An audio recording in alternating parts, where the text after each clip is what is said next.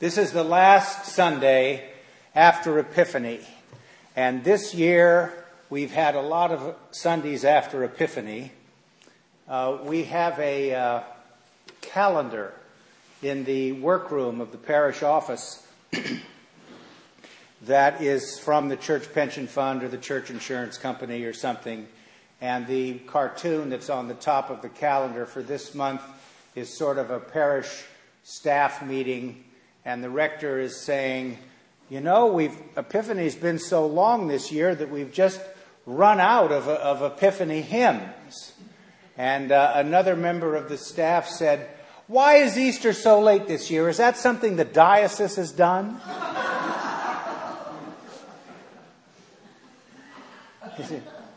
Herb Caen, the columnist, used to call that unclear on the concept. But we're now poised to enter the solemn season of Lent on Ash Wednesday. And every last Sunday after Epiphany in the Episcopal Church, we celebrate another celebration of the Feast of the Transfiguration. In the Roman Catholic Church, they do this on the second Sunday in Lent. We do it at this point in the liturgical year because it is good preparation for the solemn season of Lent and for what will take place during Holy Week and a reminder of the glory that is to come, a reminder of God's illuminative processes at work in the hearts of all faithful people, and the energy that that provides each of us to engage in a period of serious self examination and reflection, perhaps in a more intentional sense than we norm- do it through the normal part of the Christian year. So this morning I'm going to speak briefly about Epiphany, the season, as I always have, and on each of the Sundays after Epiphany, to say some things to you about the reading from Exodus and from 2 Peter, and then to focus on the Transfiguration story itself as we have received it from Matthew's Gospel. And Matthew's Gospel in the account of the Transfiguration is very similar to what is in Mark and in, in Luke, but there is, uh, I think, one notable difference that we might uh, focus on as we move forward. So, Epiphany begins with an epiphany, the epiphany, and it ends with a couple of epiphanies. The one in Exodus that we uh, read about uh, Moses, and also the story of the Transfiguration. And in 2 Peter, we have a commentary on the Transfiguration uh, itself. Moses goes up to the mountain, and he is present there for 40 days. Remember, the great theme of Epiphany is how do we make manifest the presence of God? And making manifest the presence of God uh, has two parts. The one that people in our age tend to focus on is the way in which we make manifest in terms of our own subjective emotional, spiritual, and mental states, and how we do that in relationship with other people. But it is also a season that says something about the universality, uh, as Epiphany is, the universality of the message of the presence of Christ to the world, about the importance of the church as the vehicle, the means of conveyance through, the, through time of the deep things of Christian faith and belief. You know, if you think about what the church, one of the great definitions I read recently in a book written by Bishop N.T. Wright, who uh, was recently the Bishop of Durham until he retired or resigned and went to the University of St. Andrews in Edinburgh. The church is the single multi ethnic family promised by God to Abraham.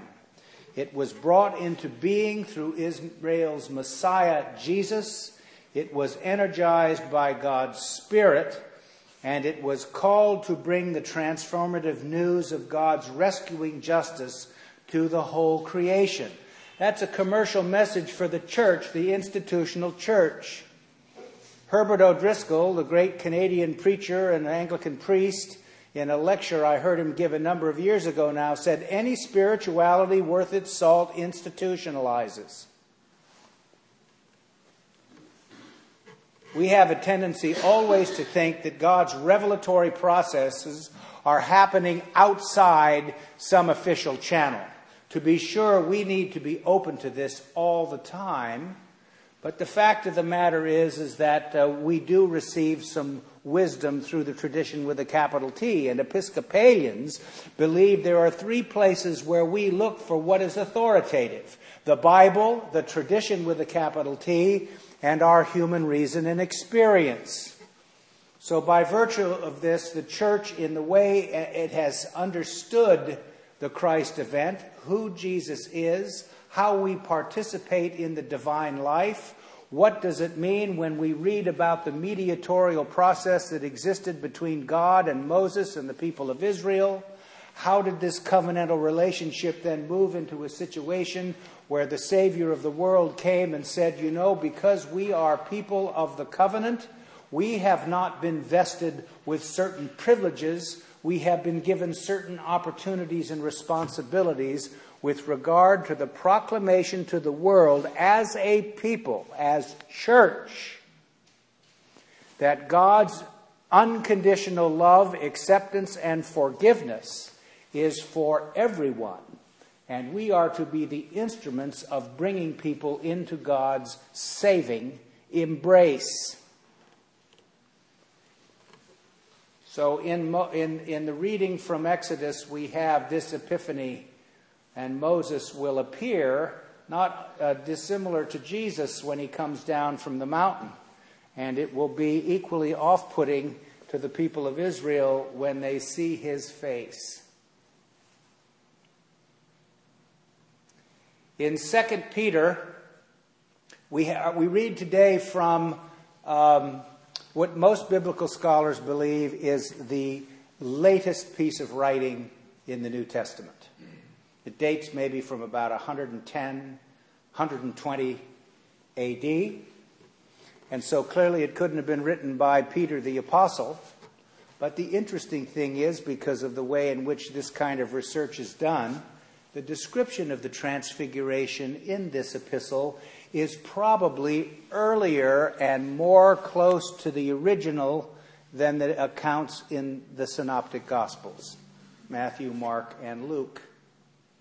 And why it's here is how were Christian people appropriating this epiphany in their own community, in their own time?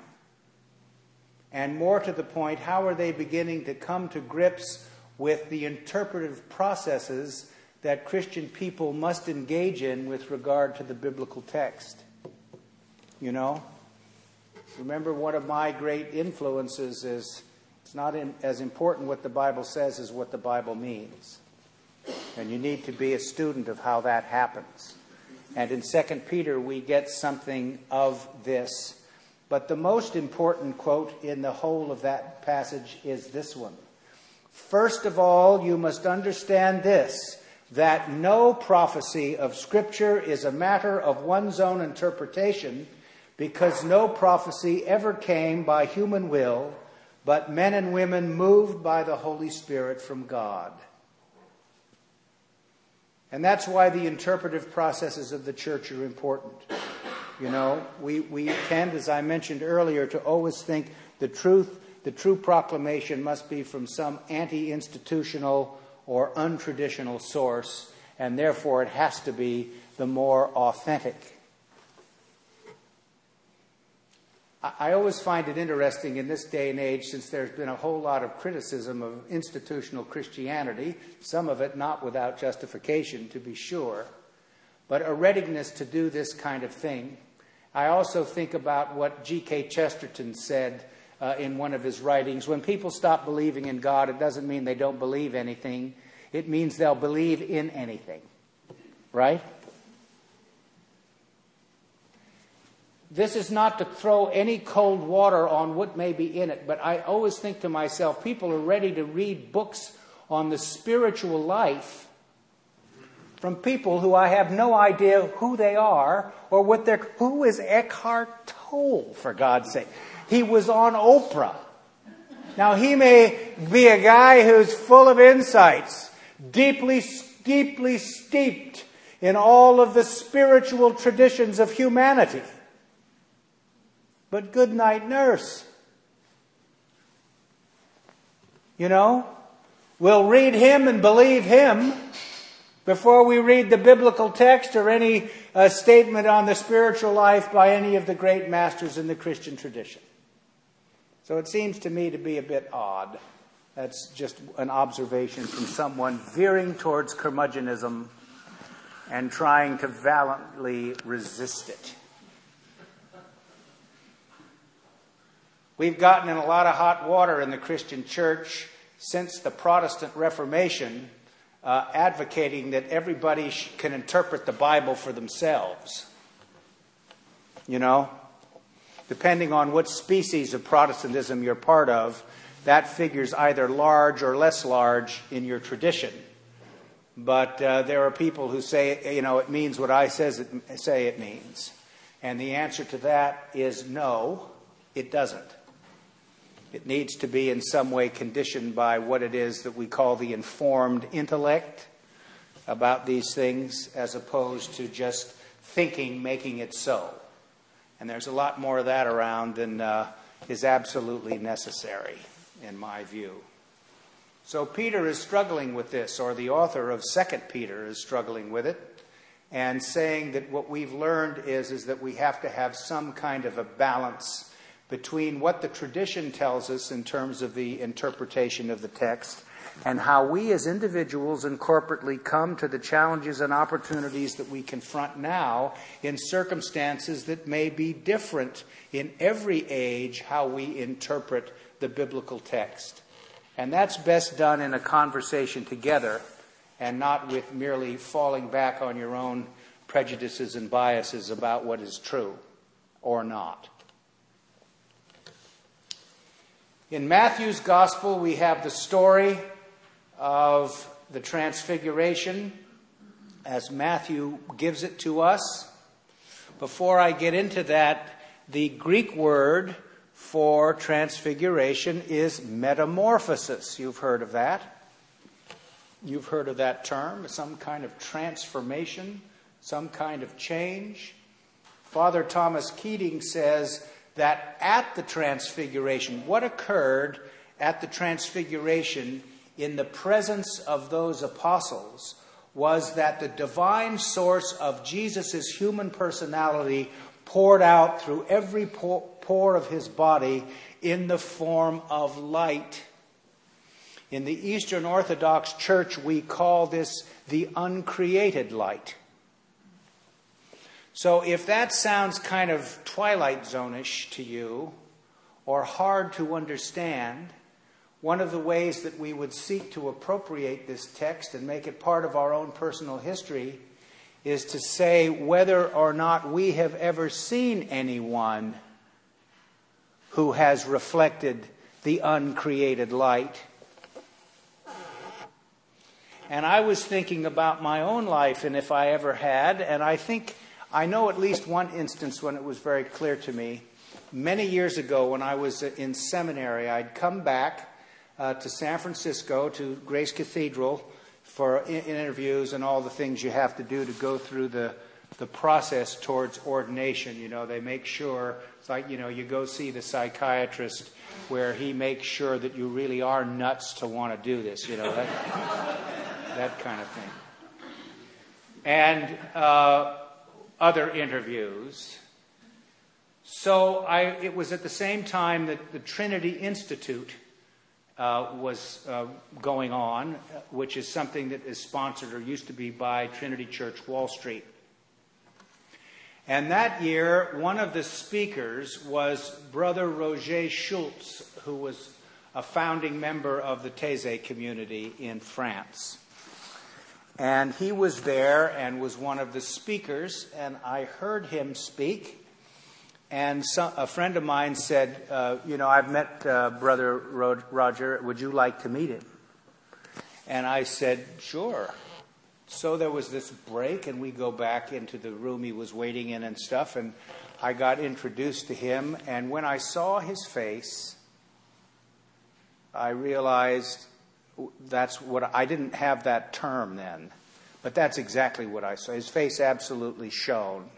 It was a face of absolute serenity. And it reminded me because I just finished reading uh, in seminary a, a uh, Helen Waddell's The Desert Fathers. And there's a quotation uh, in that book from St. Athanasius of Alexandria's biography of St. Anthony, who's a famous desert father. St. Anthony lived as a recluse for 25 or 30 years out in the desert in a cave. So, word was coming out that St. Anthony was going to come out of his cave. And so a whole lot of people came out to the desert to see what St. Anthony was going to be like and what he was going to look like. And St. Athanasius said, he's writing at about 370, 375. He said, We're all there waiting, and out comes St. Anthony. He looked around, he saw the crowd. He didn't appear uh, happy to see us. He didn't particularly appear unhappy to see us. He didn't look like a man wasted by hair raising austerities. He was a man completely at home with himself.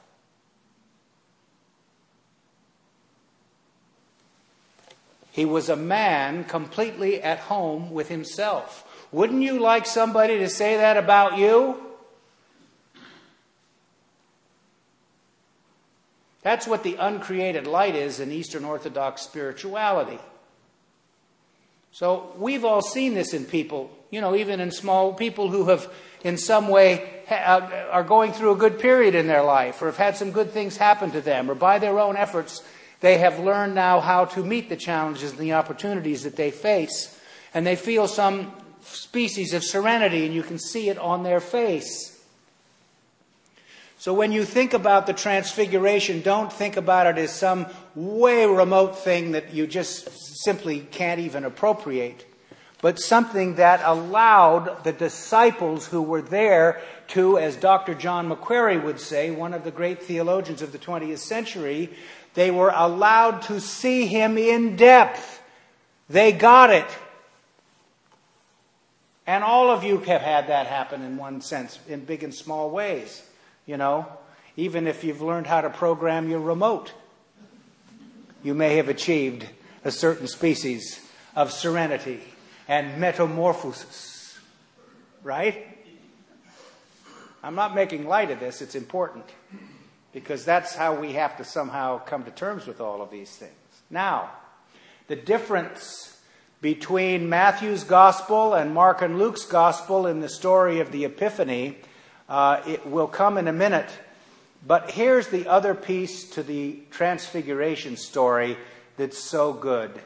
It's a cautionary tale to all of us about mountaintop experiences. Right? In some parts of the recovery movement, there's a, there's a, uh, at, at the meetings that some people will say, May your recovery be slow.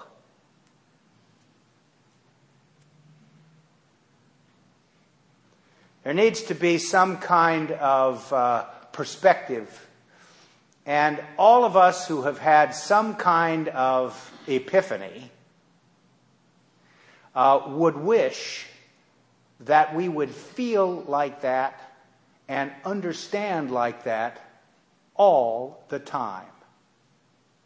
We would like to freeze that experience. You felt that in, in great uh, emotional and spiritual, falling in love, uh, uh, being uh, uh, stimulated by some speech or some understanding of this, uh, having a breakthrough in your own prayer, or being in church and having things come to you, or some, something of this kind. You wish that was true all of the time.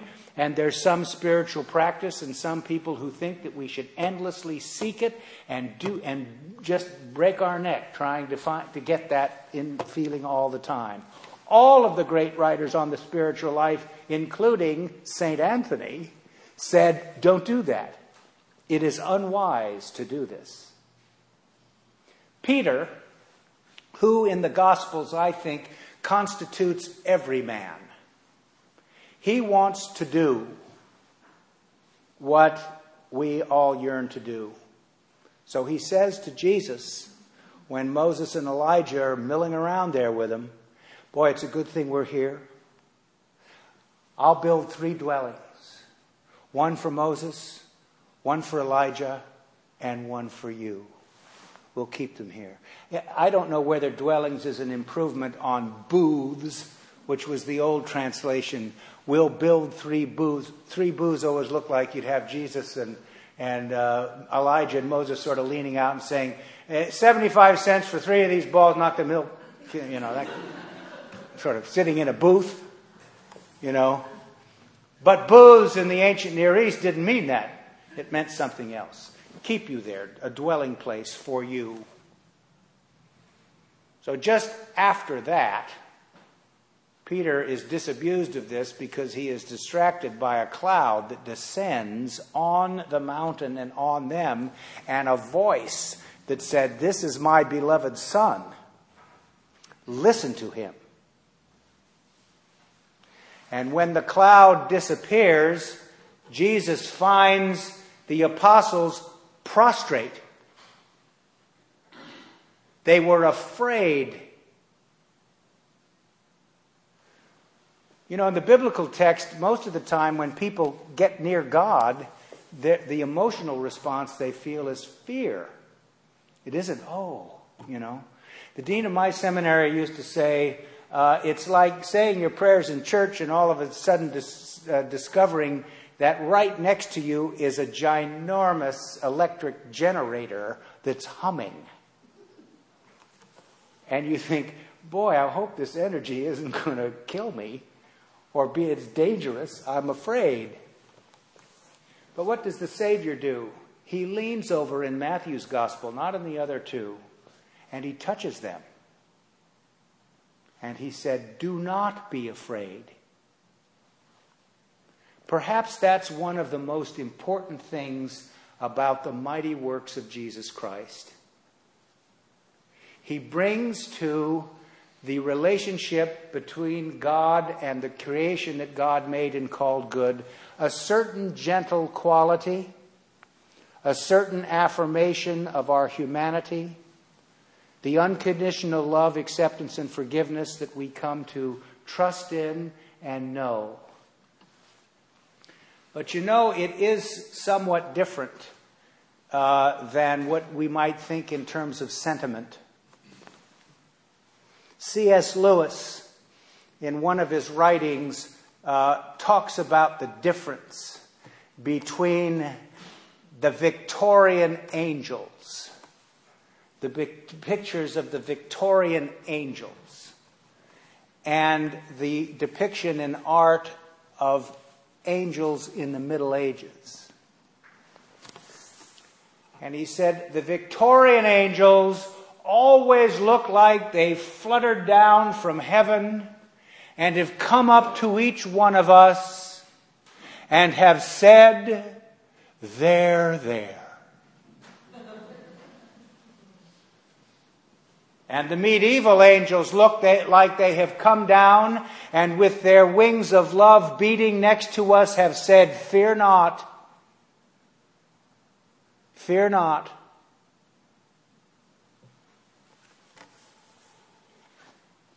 So this week, think about God's transfiguring power. You and I, as Episcopalians, believe that one of the locations for God's transfiguring power is in the sacramental life of the church. And so we encounter this transformational life on a weekly basis.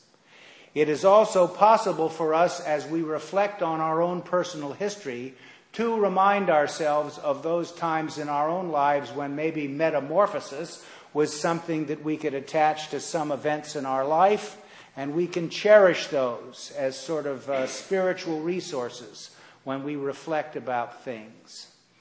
And so, as you move towards the solemn season of Lent, remember that uh, God is with you and don't be afraid. Amen.